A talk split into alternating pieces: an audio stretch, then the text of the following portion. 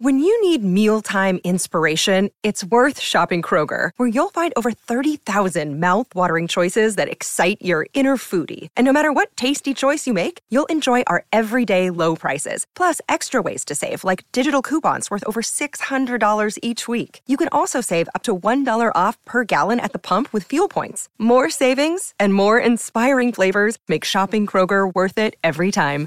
Kroger, fresh for everyone. Fuel restrictions apply. This is the 415ers podcast brought to you by the Audacy Sports Podcast Network 95.7 The Game. Please download, rate, subscribe wherever you get your podcast from. Download the Audacy app and check us out there as well. Evan Giddings, Marc Grandi with you as always. Um, well, as far as the 49ers upgrading this roster, Marc, we didn't think there was maybe too many oper- uh, ways to do that, too many opportunities to. But in fact, it seems there might be because the Minnesota Vikings – allegedly are interested in dealing Danielle Hunter. Uh, we talked about how the Washington Commanders are open to trade talks for a guy like Chase Young. Both of these players are defensive ends. And now the question is one, do you go after Danielle Hunter or do you go after Chase Young or do you try and attempt to get both and hope that you fall into one of them? I think you try your best to acquire both. Uh, you're definitely doing your homework on both of them. Danielle Hunter is a fascinating option for the 49ers. This last year, played 17 games, was really good. Uh, I mean, he was he, he's been one of the best defensive linemen, edge rushers in the game if he's healthy. 10 and a half sacks last year. He was a pro bowler. Has had a little bit of injury issues. 2020 did not play at all. 2021 only played seven games. So that's the the number one concern. He will turn 29 during this 2023 season, so it's not like he's at an age where you would expect him to continue to get hurt. And the fact that he had uh, like a 100% healthy 2022 gives you a lot of confidence um, that he can do that again. The question is, why is Minnesota getting rid of him? Well, they're kind of in this awkward transitional phase, it seems, right now with their roster. They're already getting rid of Dalvin Cook. They already have that. They have no interest in bringing him back. We'll probably get some Dalvin Cook news in the future. Where does he go? Looks like they're trying to move off of Danielle Hunter. Of course, you mentioned Justin Jefferson. They're gonna they're going to pay him a ton of money coming up soon. Kirk Cousins is not getting any younger, so they're in. I think this kind of transitional phase. But that does not mean that Danielle Hunter is not a quality guy. He is. He is a fantastic football player. And if you were able to pair him opposite of Nick Bosa on an edge, where in the middle you have Armstead and Javon Hargrave, that is the best four man front in football if you do that. And if you plug in Chase Young, same thing. on the edges, that would be absolutely incredible. And you look at Danielle Hunter, what he might, if you do get him, what he would be owed not that bad. It would only be a five and a half million dollar cap hit for this coming season. The question does does become, well, do you want to sign him to an extension and keep him around, or are you trying just to trade him for a one year rental, try to win a Super Bowl this year, and then say your goodbyes and, and and not have to pay him beyond that? I'm not so sure. All I know, Evan, is that Danielle Hunter, Nick Bosa, Arik Armstead and Javon Hargrave would present offenses with incredible problems. That would be the best four down lineman in football, bar none. That would be incredible. Yeah, I mean, the 49ers might have the best defensive line without Danielle Hunter or Chase Young. Uh, I know the Philadelphia Eagles are certainly up there. The Buffalo Bills have had some good defensive lines in recent recent years. Uh, but the 49ers are, yeah, you'd be looking at an all star team, a fearsome foursome, so to speak.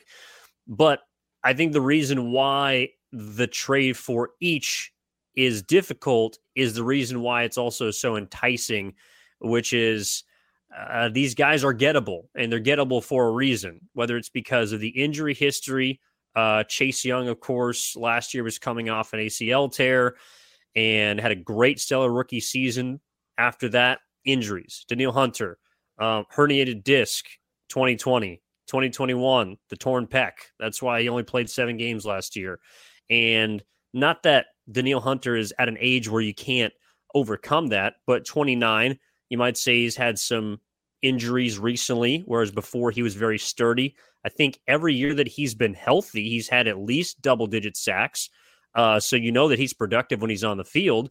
But also, Minnesota is looking at a situation where if they don't deal him, they let him walk, they get a third round pick back. So you're going to have to at least divvy up a third round pick, probably more. Um, I know that on draft night, I threw out a first round pick for Chase Young. That might be what it also would take for Danielle Hunter. Could be a day two pick in the second round as well as a third rounder. Who knows?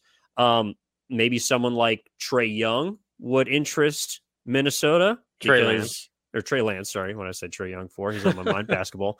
Yeah, Trey Lance, uh, who they've been rumored to be interested in and had talks with. I still don't think the 49ers would move off of Trey Lance, even if it got them their star studded defensive line. But uh, yeah, Marc, like there are going to be costs to both of these guys if you try and go after them. Chase Young's cap hit is also five and a half million. Money wise, they can make it work. I think it's just a question of how much capital they want to give up. And the 49ers, to me, also don't have to do this immediately. Like just because they don't trade for Danielle Hunter this offseason doesn't mean that if Minnesota stumbles out of the gates and they want to try and move pieces at the trade deadline, 49ers could be involved then. Uh, so this is something that I think is intriguing that I would be a fan of, but also you could table it for down the road. I think there's also a situation here where if you're Danielle Hunter, another hurdle I think any team trying to acquire him or even the Vikings standing pat and playing him in 2023, a hurdle that any team again trying to acquire or play Danielle Hunter has to hurdle potentially is signing him to an extension because he might just refuse to play with just one year left on his contract. He might want the extension now, and if you do not give him the extension, he'll just say, "Fine, I'll sit out and I'll wait." That that also could be a hurdle that teams have to get over. And if the 49ers try to acquire him on a trade, they talk ahead to him and, and figure everything out, and he just says, "Well, I'm not playing on this one year contract where I, you know, I only have a cap hit of five and a half million. I want promises and I want to be paid like one of the better defensive ends in football because you look at since he entered the league uh, in 14 games as a rookie, where he only started once, he had six sacks. He didn't start a single game his second year, had 12 and a half sacks. Uh, in 2018, his fourth year, he had 14 and a half sacks, was an all pro, named to a Pro Bowl. The next year, again, 14 and a half sacks, finished fifth in the Defensive Player of the Year voting, was a Pro Bowler once again. Uh, 2021, of course, was injury riddled. Last year was very good once again, double digit sacks. He's one of one healthy, one healthy. He's one of the best defensive ends in football, and I'm sure he wants to be paid like it. He's getting a good amount of money right now, but he also, of course, every player in the NFL without a lot of guaranteed money generally, they want the promises of you know, contracts in the future. So there's, I think, a very real possibility here, Evan, that any team acquiring Danielle Hunter, and maybe the same for Chase Young, but I think Danielle Hunter more so because he is on the older side, at least older than Chase Young. I think he might want to be paid and and get pen to paper before playing for another team. And and that might be a step too far for the 49ers. I think a, a dream situation, of course, would be not having to give up Trey Lance, giving maybe a, a day two, a second round pick perhaps for Danielle Hunter, and really just using him as a one year rental and deciding potentially as the season moves along next off season if that's something they want to explore, if they want to keep him around for longer. Uh, but I'm not so sure the 49ers would be keen to agreeing to a new deal with Danielle Hunter this offseason when we've already talked about all the decisions that they have coming up and all the money they have to pay elsewhere, I think that might be one hurdle too high for the 49ers to clear. Yeah, I don't think they would want to do that. I don't think they can financially do that. And I don't think that that would be good business practice for them to spend the amount of money that they are at that one position. Yeah. Because then you'd be looking at the amount of money you're going to spend on Bosa and the guy opposite him uh, that makes for a great defensive line, but you take away from so many other spots. That's why I do think that if this is going to happen, and I hope that it would uh, at some point, but I think it would be midseason, and I think it would be during the trade deadline because as much as we like to talk about how a player like Hunter doesn't want to play under a one year deal and you know, isn't comfortable without a contract, uh, th- this is not the same game as the other major American sports. If you do not play in football, you do not get paid, and money talks eventually. And so I think Danielle Hunter would play under the last year of his deal for Minnesota. And if he was traded to San Francisco midseason, would also play at the chance at earning a big deal in the next offseason if he could prove it with the 49ers. So uh, I think I think that's definitely something that the Niners could take a look at. And I think they should go after him. They, they should try and see how they can possibly get better for this season, as we've identified as one that need to be all in on.